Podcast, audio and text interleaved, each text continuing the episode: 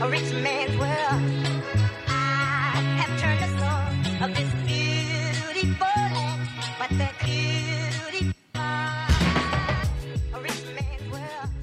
Welcome back to the Women's Cycling Weekly podcast. Sorry if I sound a little bit rubbish today. I super professional from me. I've come to the UK and I forgot my microphone. Not like I have a podcast or anything that I might need that for, but I actually feel like, you know, that classic like dream where you turn up to school with like your trousers on or something. That's how I feel Yeah. right now because I don't have a microphone in front of me. But anyway, um, and that is Tilda Price that you just heard. Hey Tilda. Hello, how are you? How's the UK? Uh, horrible. It's raining and it's grey and it's cold. But no, it's nice, you know, good to see my family, see the dogs. But get me back to the sun. I on Monday I was riding in Girona in short sleeves and shorts, and Tuesday I was in the snow. Yeah, some of us have to have to deal with this like all winter round, you know. Like, check your privilege, please. Sorry, sorry. Yeah, for me visiting for a week. But I honestly like don't know how you do it. But anyway, yeah. So sorry. How are you? Didn't even ask you. How rude of me. Oh, I'm okay, thank you. Yeah, actually don't have anything more to say. That's so convincing. Okay. Trying to think, do, do I have anything interesting going on in my life? No. Not not that you can talk about. Hey, Sneaky. sorry sneaky. that. now, now we're doing that old thing. Anyway, uh, we don't have a guest this week, uh, nor are we discussing any racing in detail that's happened. Instead, we're asking the question: Where is the women's Milan San Remo? Uh, RCS promised that there would be one in 2023, but it's not looking likely. In fact, it's not happening. Um, but with their increasing involvement on the women's side of the sport, including taking over the Giro Donne organization from next year, will we see one in 2024? Do the riders even want one? Do we want one? What would it look like? But before we get into all that, let's dive into the week's news. And first of all, probably the biggest piece of news to come out of women's cycling this week is that Kristen Faulkner, the American rider from Jayco AlUla, has been disqualified from Strade Bianche by the UCI after it was found that she was wearing a continuous glucose monitor during the race. That means that Cecilia Ludwig now takes the third spot on the podium. I'm sure she would have preferred that to have come a different way. Um, but yeah, Faulkner, she's been disqualified. Uh, everyone kind of noticed, or not everybody, but a lot of people noticed a little circle thing on her arm from the race. Uh, it was quite obvious, and you know, she was out front solo, so everybody could see it. And a lot, I would not have noticed what this was, but that's because I'm rubbish at all these things. But everybody realized that it was a continuous glucose monitor, which is banned in competition. So you can use it in training and going about your day to day life, but during races, you're not allowed to wear one. And it's a ban that's been in place since 2021. So it's not really anything new. Um, Faulkner since released a statement attesting that the monitor wasn't connected to any devices at the time. She said, I have never used glucose data in competition, which I've provided ample evidence of to the UCI. Regardless, the UCI have disqualified it. So that means that she loses her third place. Quickly, what do you think, Tilda, about this? Well, it's uh, as as we've been saying off mic, um, it has sparked a lot of debate about why these devices are banned and whether they should be banned and what advantages there is or isn't. But I think the crux of the matter here is that regardless of what we think, the current rules are the current rules and they need to be applied essentially. Um, we don't always agree with everything the UCI do and the rules that are in their huge long rule book, but I do tend to agree with consistency across the board and applying rules that exist. Um, so I think overall it's it's been the right decision. And yeah, this is kind of the first example that we've seen of someone being found to have been wearing one of these devices. Whether it's happened before, I don't know. But yeah, so as we were saying, the UCI really had to make an example here and set a precedent. So it is a bit harsh. Well, it may seem harsh, and it's obviously going to be a really disappointing result for Faulkner. But yeah, it's just unfortunate to be the first person in that position and to be the person that has to set the basis for what punishment will be going forward. But yeah, that rule is now pretty clear to everyone, and no one will be making a mistake like that again. I don't think. Yeah, exactly right. I think like it had to be a, precedent had to be set for a sanction for using these these monitors that are you know they are banned so there has to be some sort of punishment. And i think if she got away with just a fine then teams with bigger budgets or on the men's side or whatever would just be like copying the fine and using them if they are that you know useful in race. Like because i think not no idea how the science behind it really works but like if you can have something that's telling you telling you when you need to fuel to stop you from bonking in a race that's quite a big advantage i think.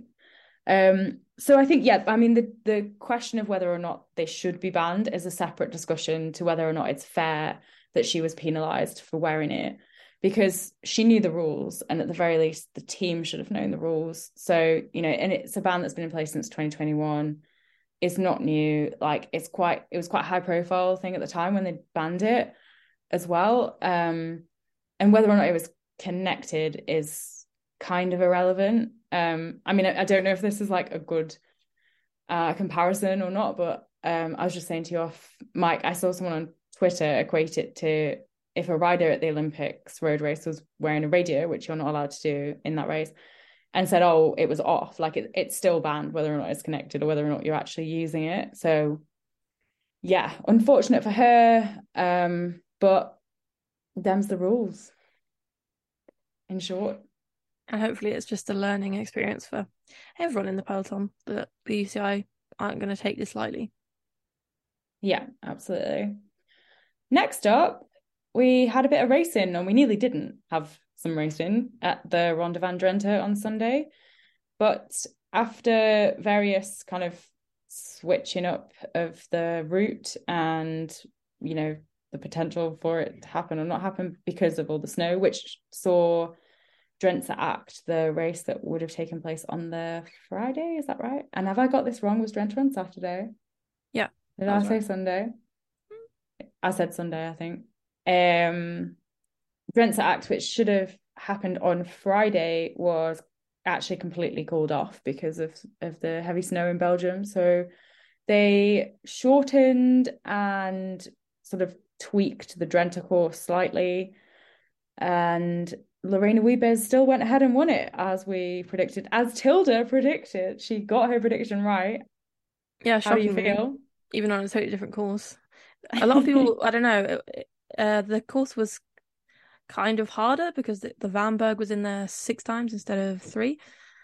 But I was going off on one a little bit about how the VAMberg is just a stupid shit climb. So, so it's not a huge surprise that Wiebes just won anyway. Um, SD Worx completely dominated that race with five riders in the front group. So yeah, no surprise there really. Um, even if you changed the course Drenthe is her race and she's now won it three times in a row. Can she make it four and beat Marianne Vos's record there? We'll have to see. Mm. Yeah, you you were you were working that day, right? So you were watching the race pretty closely. It just seemed like the SD Worx show completely. There were a few teams giving it a crack. The Jumbo were in there, kind of. Anna Henderson was doing a pretty good job, but no one could really do anything about SD Worx, it seemed. No, yeah, there wasn't really much to be done because as well, because all the teams had come with sprint teams anyway, because that's that's usually it it is a sprinty race, so they were prepared for that. So it wasn't like there were many attacking type riders in in the race anyway. Um and yeah, when you've got Wiebes there with four teammates, it's pretty hard for any other teams to have a go. Teams were trying a lot though, and, and it was actually really good to see teams like Jumbo Visma and also Uno X, who then got a podium finish, um, having a go. But I think the win was kind of it wasn't really going to go to anyone else. Um, so yeah, but it it was interesting when they finally started racing a little bit because the first half they were clearly just cold and couldn't be bothered to do anything. So yeah. And there was a massive crash, no? There was a huge pile up. People have probably seen the images from that. So Yeah. that was that was pretty grim and, and was kind of the thing that shook the race apart. Um, so yeah, who knows what would have happened if there hadn't been that crash? But they might have just carried on in a one big group forever. Um, but yeah, sounds like there weren't too too many injuries, serious injuries out of that. I know Taylor Wiles. Um, well, she ended up in a ditch. Um, I think right. Yeah. So yeah, so definitely a few riders a little bit sore after that race. Uh, the next race to happen was Nokere Koerse, which happened on Wednesday, yesterday, as we record. Lotte Kopecky won that one. So another one for SD Worx, But the win for Kopecky came after her brother very sadly died on Saturday. And she said in a post race interview, which I thought was really touching, it seemed like there were two of us riding. Um, it was really emotional after the race. Um, but yeah, it was I think it's really brave of her to to turn up to the race after that. And I know she she did mention in some comments about just kind of taking her mind off it and doing something positive, which I think is what you would really want to do in that situation. And yeah, just um hope hope she's okay and uh, wish her the best. And her win also makes it three SD Worx wins in a row lately. So they really are kind of dominating so far. And we'll have to see if SD Worx can make it four at Binda this weekend. There's not much of a start list going on at the minute, but one person we do know who will not be racing, some breaking news just in as we record, is Elisa Longo Borghini, who is a two-time winner of this race. I literally wrote about this yesterday. Yes, she is. She won it twice. Um, she will not be racing because she's had COVID. So after Omloop, she had said that she was ill, and turns out she's had a pretty bad case of COVID by the sounds of things. Um, so hopefully she gets better soon, but she won't be at her home race at Binda, unfortunately. And finally, uh, after the route announcement last week, where they revealed quite a large budget deficit for this year's race, the Women's Tour organisers have set up a crowd fund. So anyone, any fan, can donate as little as five pounds to try and get the race off the ground. Um, further details of that can be found on the race's social media and website. But yeah, it's kind of a sad state of affairs for a race that used to be one of the best on the calendar to kind of have to be putting their hands out like this for funding. And hopefully it drums up enough publicity for a, a big sponsor to come on instead. I yeah, it's really difficult. Yeah, I I think that yeah, it's possible that this is more of a awareness raising thing than than believing that they can fund the whole race through crowdfunding. But yeah, it, it kind of I guess it's them putting their hands up and saying we really do need some help here, and hopefully it it works out. Um, would be a real shame to lose this race. So yeah, I hope someone can step in with some some funding so we can see that race go ahead in June. Yeah, it would be a massive shame not to see that race on the calendar. Um, you know, it's kind of been reduced in size this year and scale, and it's had some trouble in the past few seasons, but hopefully they can pull through. Shall we move on to the discussion for this week? Yes, please. Milan or Sanremo? I've got opinions. Have you? That's rare for me. I know. I know. also, before we get started, obviously this is a podcast, so it really doesn't matter. But is it Sanremo one word or Sanremo separate? I thought it was separate because okay. I've seen it. So I think in English it's separate. So it's Milan, San space Remo. If we're speaking in English. Uh huh. I think in Italian it should be Milano because that's in Italian. San Remo or one thing. So, uh huh. I feel like you can't mix and match. I could be. I want to know what it, what does it say on like the the sign as you go into the town. Do you know what I mean? That's that's where I'm going off. Like, look on Wikipedia, it says San Remo or San Remo. oh my Both. word! But well, I, I think go. I think in Italian it's all one word, and in English we tend to say separate words. But well, it doesn't matter on this podcast, I guess, because we say San Remo the same. So maybe you say it like real fast, San Remo or San Remo. Anyway, that's a that's a whole rabbit hole. No, rabbit. What am I saying? Rabbit hole, yeah. Rabbit hole. Yeah. Oh my god, my brain is not working today. Okay. But what it definitely isn't is San Remo. That's what I don't like. Ooh, do people say San Remo? Mm, Milan San Remo. Oh, don't say that. Anyway, um, if you subscribe, if you're a paid subscriber to our newsletter, you will have seen uh yesterday's newsy that came out yesterday about Binda. But within that, we'd sort of discussed before some BTS for you here. We'd sort of said, oh, let's investigate what happened to the promised Milan San Remo from last year, which Tilda actually pointed out I had completely forgotten, despite the fact that I wrote it up for cycling tips last year. Um, and we thought, oh, let's let's dig into that, but we didn't get a chance to really find anything. We're waiting for comments from RCS. That's how it all works. There's no point making assumptions. So I wrote about Binda instead. But while we can't write like a fully tight article about it, we can have a discussion about a potential Mil- women's Milan San Remo.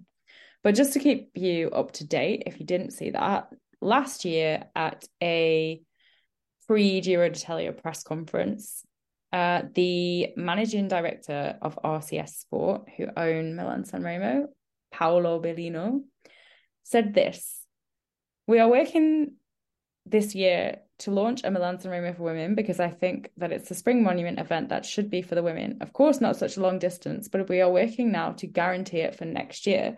It would be on the same day, so it would be in the same format as Strade Bianche, which is a race they also run. So that was last year. Guarantee it for next year were his words. Here we are in next year, 2023. Where is it? It's not here. Yeah, it's, it seemed like it just kind of dropped out of uh, consciousness when the calendar was announced in December. It wasn't there. Uh, so yeah, we were, as you say, we reached out for RCS to comment, but our colleague Kirsten Frattini from Cycling News actually found that uh, Bellino had spoken to BiciPro, which is an Italian outlet, um, and kind of confirmed that it was not going ahead this year. Obviously, we already knew that, but they haven't forgot about it completely. Um, they are they're now saying next year. So who knows if that really means next year? But um, it is still in their mind, and especially now that they'll be taking over the Giro Donne from next year. Uh, last year, obviously, that was just a plan. This year, it was confirmed, and they won the bid to do that. Um, so yeah, Milan San Remo next year. What do we think? Yeah, it was like quite a big debate last year about, oh, I remember anyway, like people sort of saying it kind of rose, reared its head, this whole discussion of like, should there be a women's Milan San Remo? And there were like almost two sides of the debate where one was kind of like, well, will it overshadow Trofeo Alfredo Binda, which is like a really long standing women's race? It's been running since 1974, which if you read the newsletter, you would know. Um, and it kind of like the logistical side of it, obviously, if it's run on the same day as the men's race, which literally goes, it's a nine to five shift, guys. It's a nine to six shift. It's long. I'm, I've never done one in my life. Um, I have, that's a lie. um, it's yeah, it's it's kind of a weird one. So we were just talking about off mic, you know, this idea of protecting women's only, long-standing women's only races run by individual um organizers or independent organizers. Um, which Tilda has some thoughts on, actually, not to throw you under the bus. Yeah, I, I don't know if this is going to become, it's going to sound really controversial, but Hot take. I I completely see the view of that. I don't think the organisers who have been committed to women's cycling for years and years and years should be pushed out by these big men's focused organisations. I think that would be a shame, and I think we should pay back the people that have held up this sport for a long time.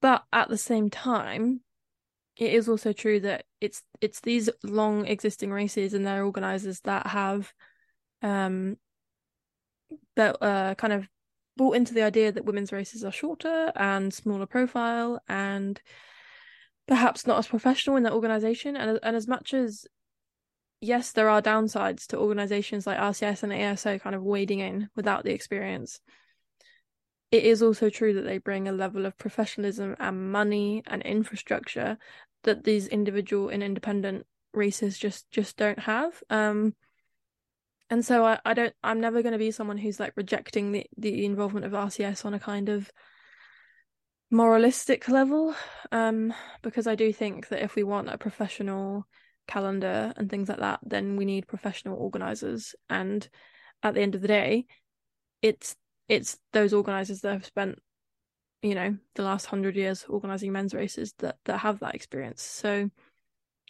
yeah i'm kind of i also would not want to see Binda fall off the calendar because it is a great race. But i think that i think the two could probably um coexist. And i don't think that rcs should be like shunned just because you know they may only be realizing now that they should commit to women's racing but i do think it's better late than never. Um and we can't you know i think this is where progress and investment comes from is from these huge organ- organizers. And essentially if we want the sport to grow and the profile to grow and there to be money and professional treatment of riders then we have to kind of welcome them. Yeah, I mean, you only have to look at the way that Paris-Roubaix Femme and Tour de France Femme has changed the landscape of the women's side of the sport to see evidence of how having a big, experienced, well-known, well-rehearsed organizer involved makes a huge difference. And there's no getting away from that. You know, it's a it's the reality that although these organizers have kind of dragged their feet for a long time. They are getting involved now and i think there's there's very little to be gained from like you say shunning them for taking so long. Um they're here now. So we should just kind of, and you know the thing is too is that these are businesses at the end of the day and and it's just it was at like now that women's cycling is growing and it it's taken these smaller organizers and like you know grassroots like campaigning and things like that like we can't ignore that involvement in the growth of women's cycling.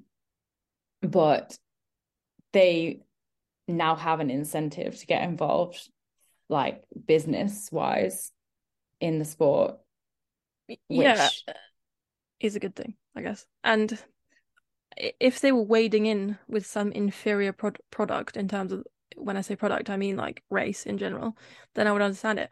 But in general, they're not doing that. They're wading in with a pretty good product. Like, I mean, you only have to look at the Giro Donne versus the Tour de France Femme. Like, it that what the Tour de France Femme was a more commercially commercially viable race, and yeah, in terms of the organization and the way riders were treated and the money involved, and even in some in some respects, like the stages that they designed. So, yeah, if they were coming in and and providing us with like shit races like you know old versions of La Course were, then you can turn around and say no, thank you. We've got experienced people who are doing this better, but they're not. They they they really do have the capability to put on really good races, and so if there was a chance to put on a really good Milan San Remo, then why should we why say not? no to that?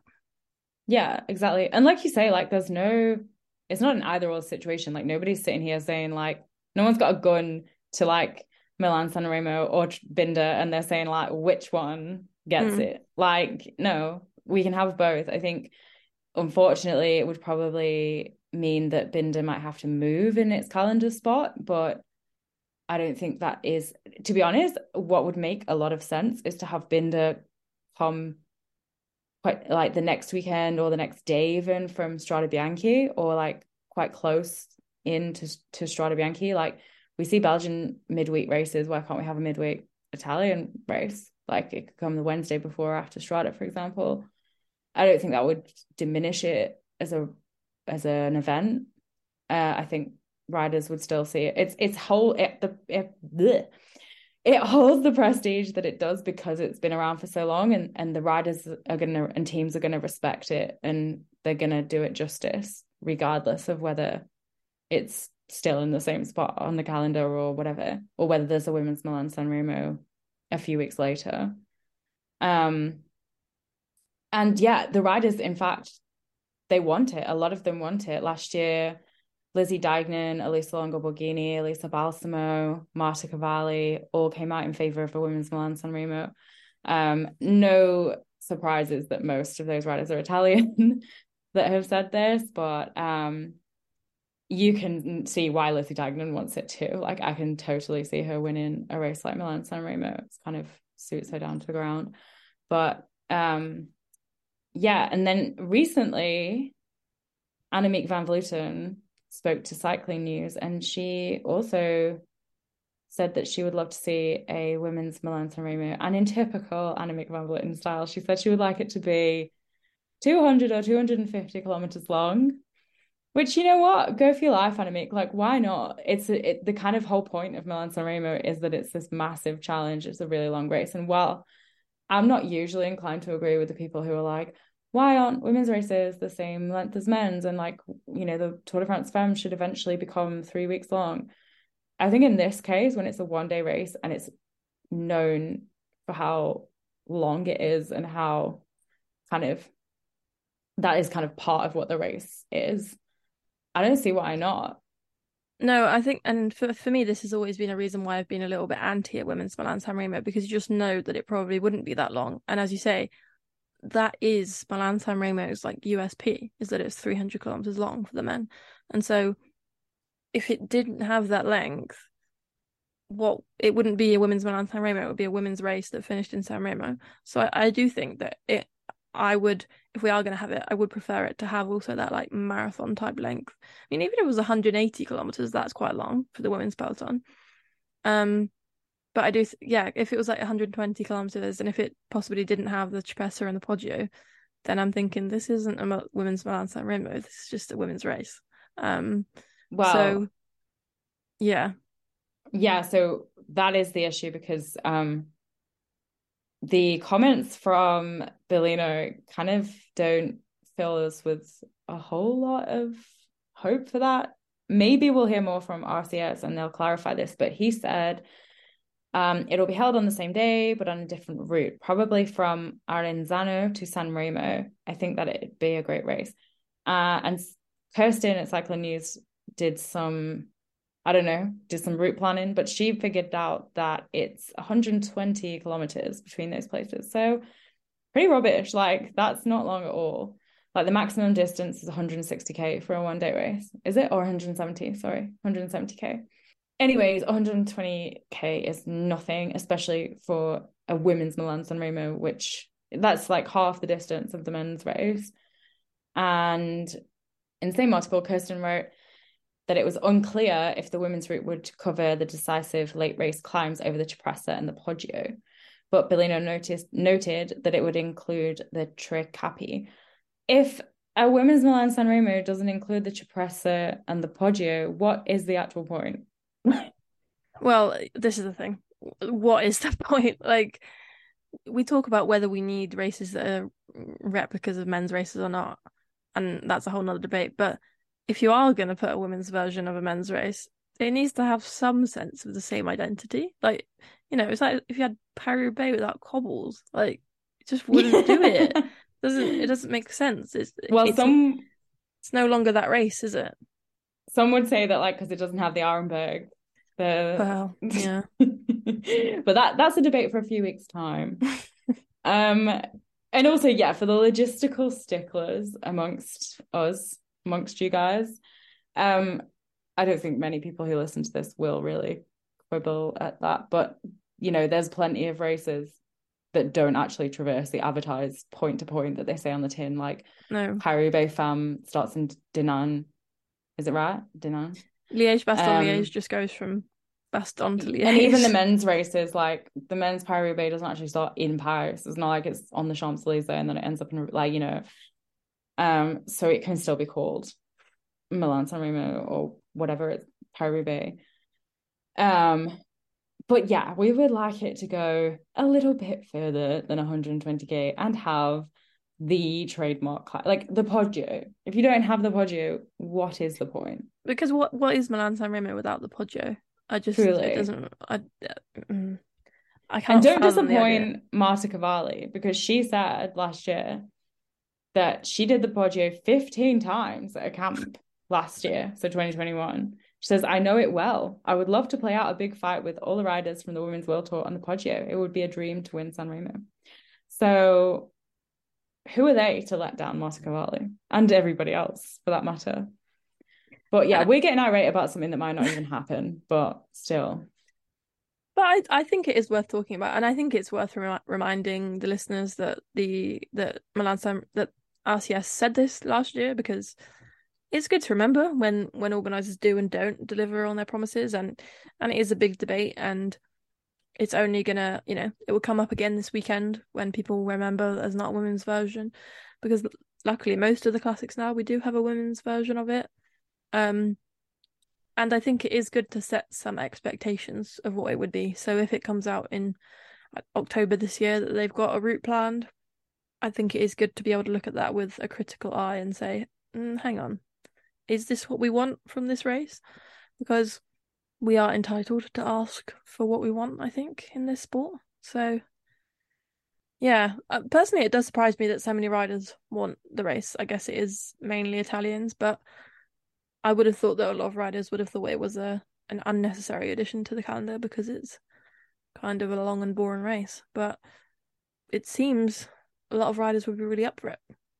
I actually think that the common or my my perception of the the way a lot of the riders see these things is that they want the same spotlight that the men's peloton have. And if they can get races that get that much publicity they want that. And they and also i think for a lot of them they would have grown up watching men's racing too or mainly men's racing actually for a certain generation because women's racing wasn't really available to watch and so these races are iconic for them because they're iconic for the men's peloton and that's why they want their own versions of them because they want to be able to replicate the races that they grew up on, I suppose.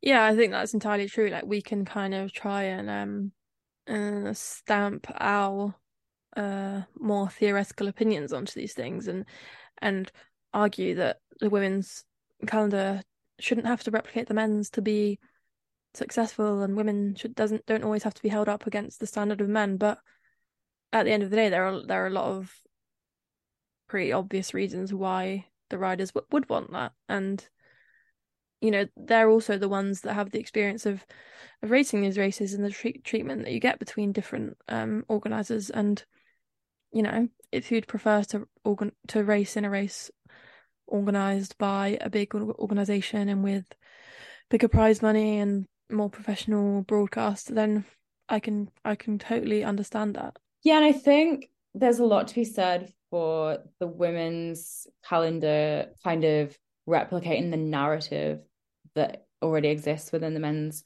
which is one that makes sense to most fans. And if we want to get more fans across to women's from men's, which the reality is that that is where the majority of them would come from, the calendar, the braces need to kind of make sense against the backdrop of what's already established, which is men's racing. So I think that just kind of it, it makes sense that there there there should be this structure that exists already. And I don't think that it is detrimental to women's cycling to follow that. It's it happens in a lot of sports where you know women and men do the same events, like tennis. They do the same grand slams. They do I know nothing about tennis, but you know. Well, tennis is a really good example, I think, because yeah, they they they have the same Grand Slams and the same high level non slam competitions. And then they kind of go their separate ways around that. So then you sprinkle in competitions that are just men or just women, and they have their own separate um finals at the end of the year. And I, and I think that is that is a good thing. Like as you say, if we have this core narrative of the solid races going down the middle of the calendar and then we split off and pepper in different things a different way it's like how you have omloop both on the same day and then they go and do different races the next day and it kind of it works because they're coming together and going apart so you can attract the fans but it's not you're not stuck to one another and you can only do the same races and i think it helps build a calendar that works for everyone while still having the benefit of exposing fans who are largely men's fans to the women's the women's calendar and peloton. Yeah. Yeah, and I think it works to have these like big hallmark races, these huge events uh, that have for both men and women, and that therefore attract like the big fan base. And then, which brings me actually, this is such a clunky segue, I'm sorry, but this brings me to the fact that if we had a women's Milan San Remo, we would then have four of the five monuments for women. The only one missing would be Lombardia. So I don't know what to think about that. Tilda, you've got opinions on monuments in general. Yeah, I tend to kind of think that the whole concept of a monument is kind of a, well, it is just like made up. Like they don't have any real standing in terms of like they don't carry more UCI points or anything like that. And on the men's side, I tend to kind of view them as I think I said to you like the founding fathers of the classics. Like they're kind of the longest running. They've been around. Most of them have been around for you know a hundred years now. Um, and they're these kind of five key points during the year that that are the biggest races and have loads and loads of history. Um, and so that can be hard to translate into women's cycling because there isn't so much history. And if we did base it on history, races like Flanders and Roubaix wouldn't be women's monuments, which does that make sense? Um, and so I don't think it's Liège was only introduced in like 2017, you know. So. Well, exactly, exactly. Whereas it's been around forever and ever on the men's, and I, so I do think that having monuments or not is like not a concern for the women's peloton. But if the women are also racing on the days that the men are doing their monuments that have a reason to be monuments because they've been around 100 years, we just don't have that for women, then that is a good thing. And, and it doesn't mean that Lombardy becomes a women's monument because it may not end up being that important for the women's peloton, but at least it is there and they're racing on that day and the exposure is there. But um, there's a lot of debate around what the women's monuments would be if you made them, and I just don't really get it to be honest. I kind of I kind of understand why they're why people want to attribute that to it though like because again it's like there's this it's this touch point in the men's calendar that we're trying to equate the women's calendar to make sense of it in a format that is already established. So i think i do get why people are trying to say oh what would be the women's monuments? Um i don't know it's kind of fun like Binda would obviously be one so there's mm. a difference there. Um but yeah I can't, I can't see this like same structure being applied where it's like there's these like four or five one day races that make up a set.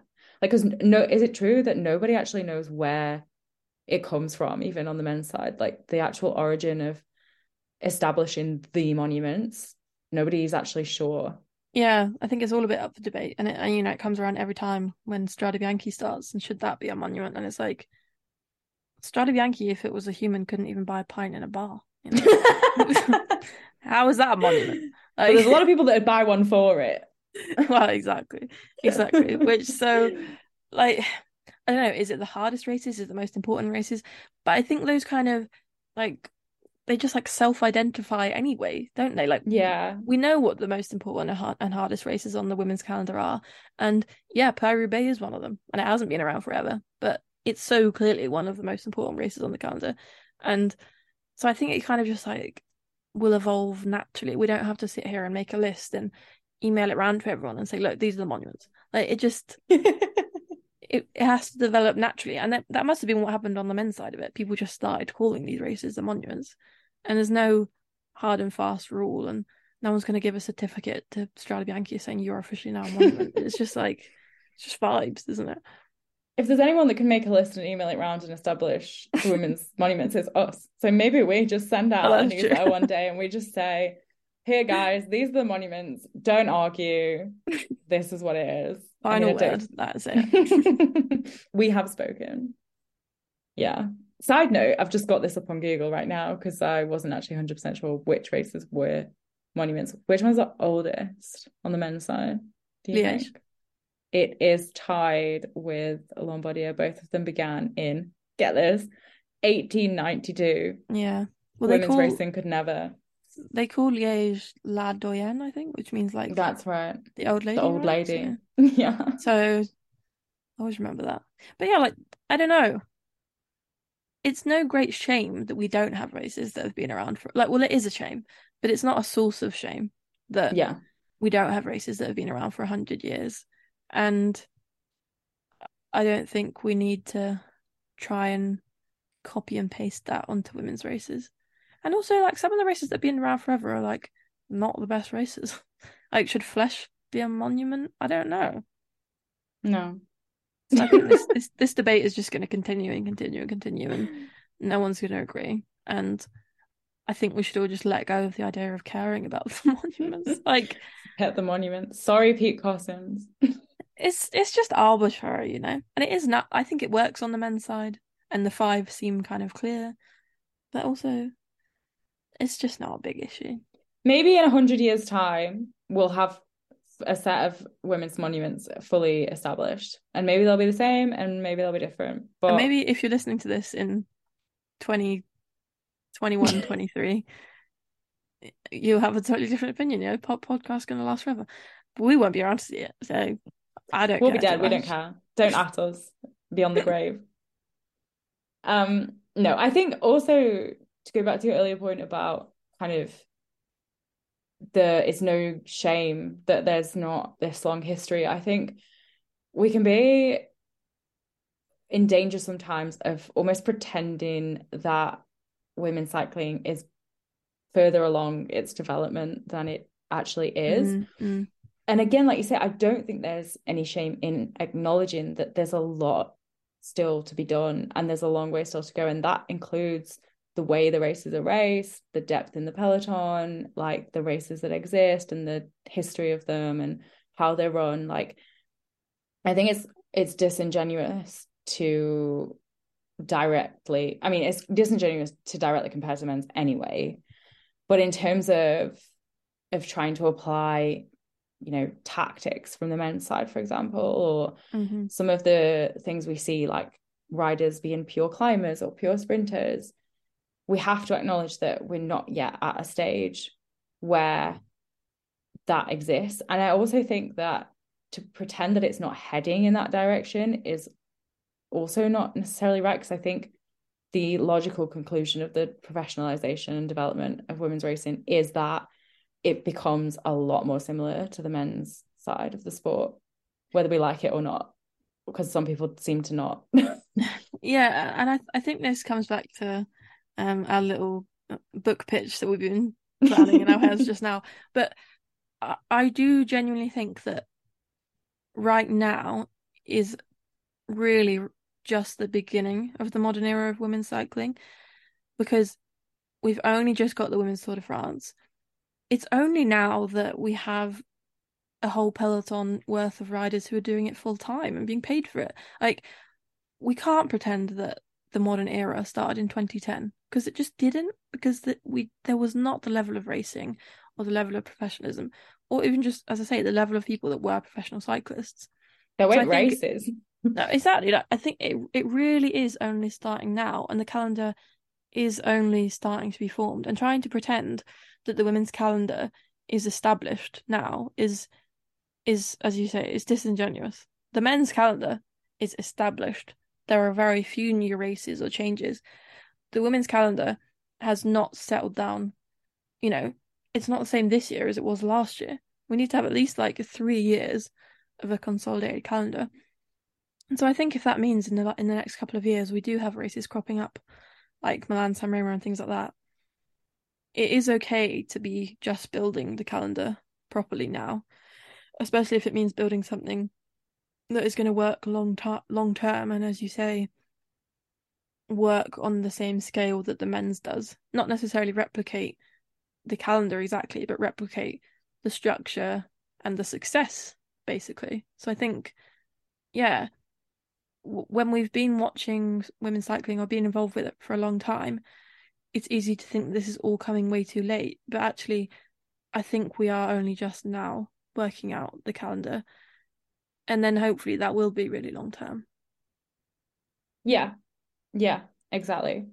It like you say as well. It's not that long ago that we barely had in the last few years. If you look even two years ago, at how many riders were racing full time, at what races existed, how they were run, like you know the, the Giro Rosa was getting chucked around like a football until and it's mm. only next year that it's going to get picked up by like a proper grand tour organizer um we were talking about this the other day for something else but pre 2014 2015 the only classics were Drenthe Binda uh Flanders uh and Flèche. Flèche and that was it. Omloop was added in 2006, but it, in 2017, Liège, Amstel, there was only one Ardennes Classic until before 2017.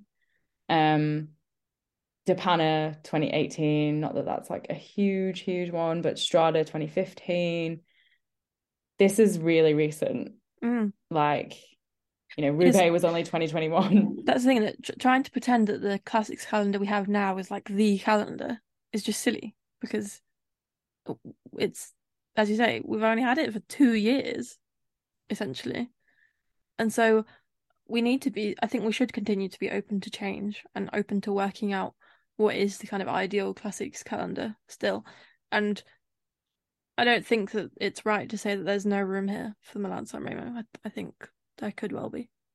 Yeah. Yeah absolutely. And and as we were saying before, I don't think it should come at the expense of standalone women's races that have been around for a long, long time. I think hopefully we can preserve those at the same time. I think it's a real shame that we've seen this um, the Swedish Vårgårda races um, be cancelled. That's I don't know. That's down to just like the sad reality of how the business of running events works. Um, but yeah, I think they sh- they should be able to the the established independent women's races should be able to live alongside these um big headline classics like like a Milan San Remo or a Paris Roubaix. Um and yeah, I don't I don't think it's a bad thing at all to add a Milan San Remo. I think it would add a lot to the women's calendar, and I think the riders and the fans would mostly be happy about it. I would. So that's all that matters, really, isn't it? I would. Essentially, yeah. If Amy Jones is happy, then I don't know what more people want. We but got yeah. so serious in this podcast.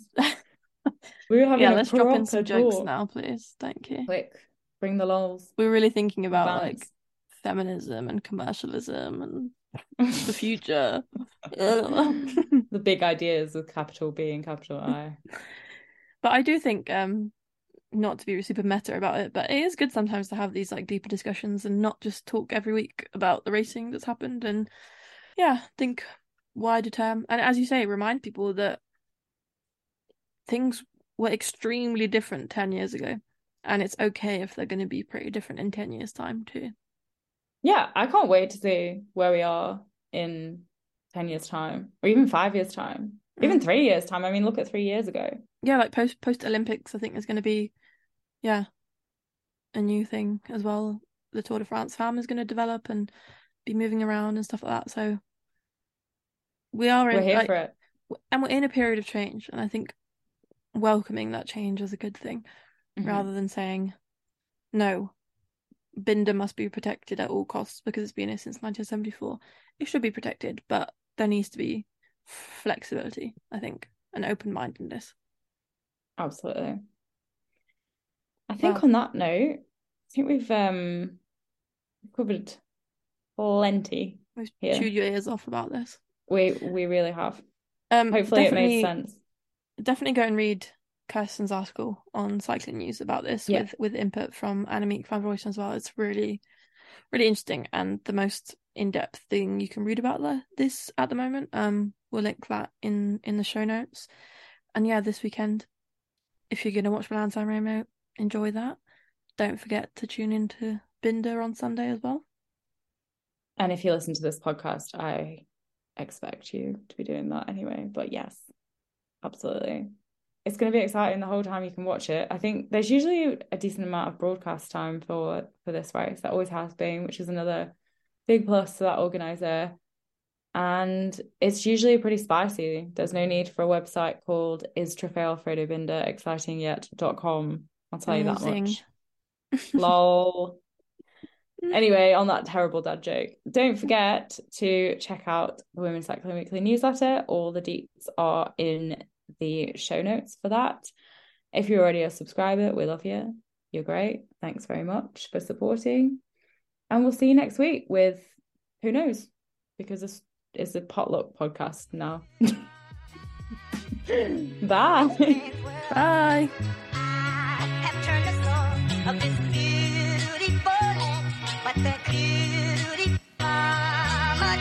a rich man.